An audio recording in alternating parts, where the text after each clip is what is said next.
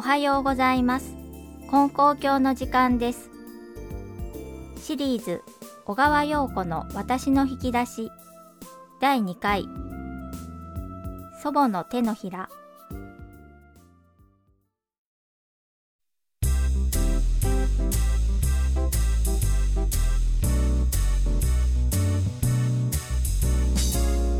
皆さんおはようございます。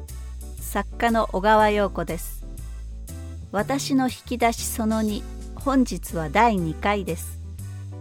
前回は大学時代の学生寮での出会いについてお話ししましたが今回は時間を少し遡って子供の頃の祖母の思い出を語ってみたいと思います。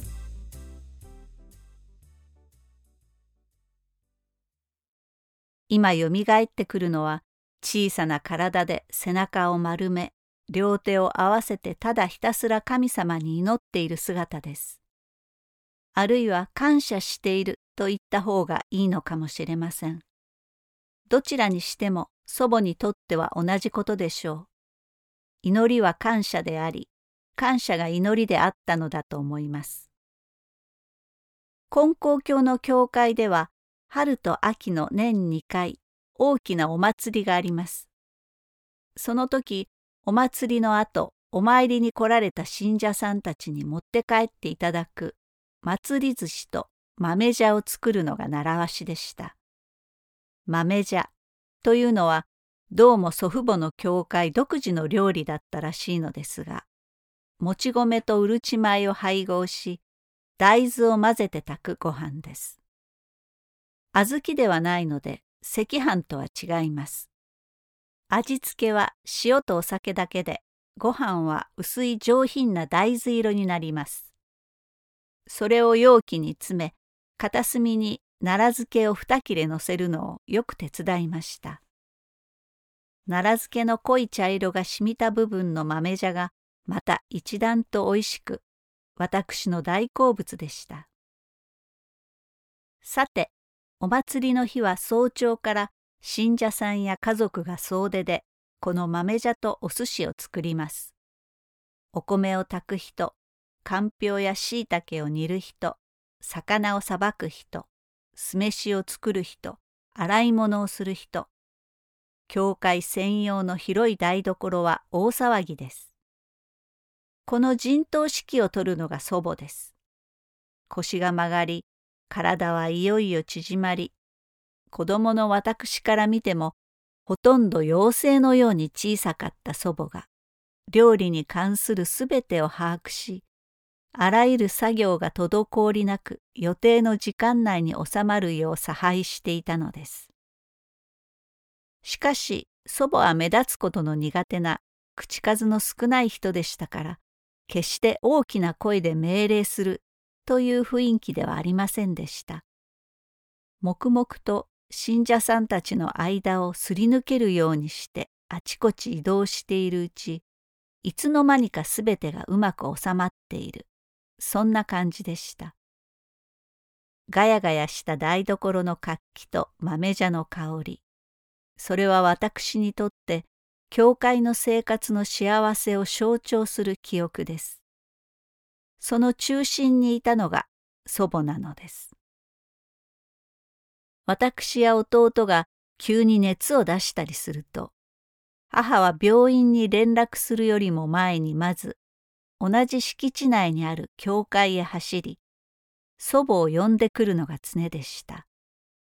布団に寝かされ苦しんでいると、中庭に面したガラス窓に、両手を合わせてこちらに向かってくる祖母の姿が映ります。腰の曲がったその小さなシルエットが目に入るだけで、ああ、おばあちゃんが来てくれた、と母も安堵の声を漏らします。まるでおばあちゃんさえいてくれれば、あとは何の心配もないとでも言うかのようでした。あらまあかわいそうにな。祖母は息を弾ませながら枕元に座り、金光様、金光様と言って背中をさすってくれます。祈りのこもった祖母の手のひらの感触が私の体をスーッと楽にしてくれます。あれは本当に不思議な理屈では説明のつかない体験でした。病気の私を救ってくれたのはどんな薬でも名医でもなくすぐそばにいて私のために神様に祈ってくれる祖母の存在だったのです。祖母は別に手をかざすだけで病気を治すような特殊な能力を持っていたわけではありません。祖父を助け、教会を切り盛りしながら7人の子供を育て、数えきれないほどの孫やひ孫に恵まれて生きるごく平凡なおばあちゃんです。ただ彼女には揺るぎない信仰がありました。世の中のすべてに対し感謝の念を捧げることのできる新人でした。だからこそ病気の私を前にしてもおろおろしたり焦ったりといったマイナスの感情は一切見せず、すべてを神様に委ねるおおらかな心でいることができたのでしょう。その心は子供の私にも十分伝わりました。私が成人式を迎えた日、認知症の進んでいた祖母は、もはや私が誰か分かっていませんでした。振袖姿の私を見ると涙を流し、きれいなお方が来てくださったと言って、私に向かって両手を合わせてくれました。その手は一層小さくしわだらけになっていましたが、祈りの姿は変わらず、神様と向き合う喜びにあふれているようでした。亡くなってからも祖母はきっと多くの人々のために祈ってくれているでしょう。苦しむ人々の背中をさすっているでしょう。今でも私の背中にはあの手のひらの感触がありありと残っています。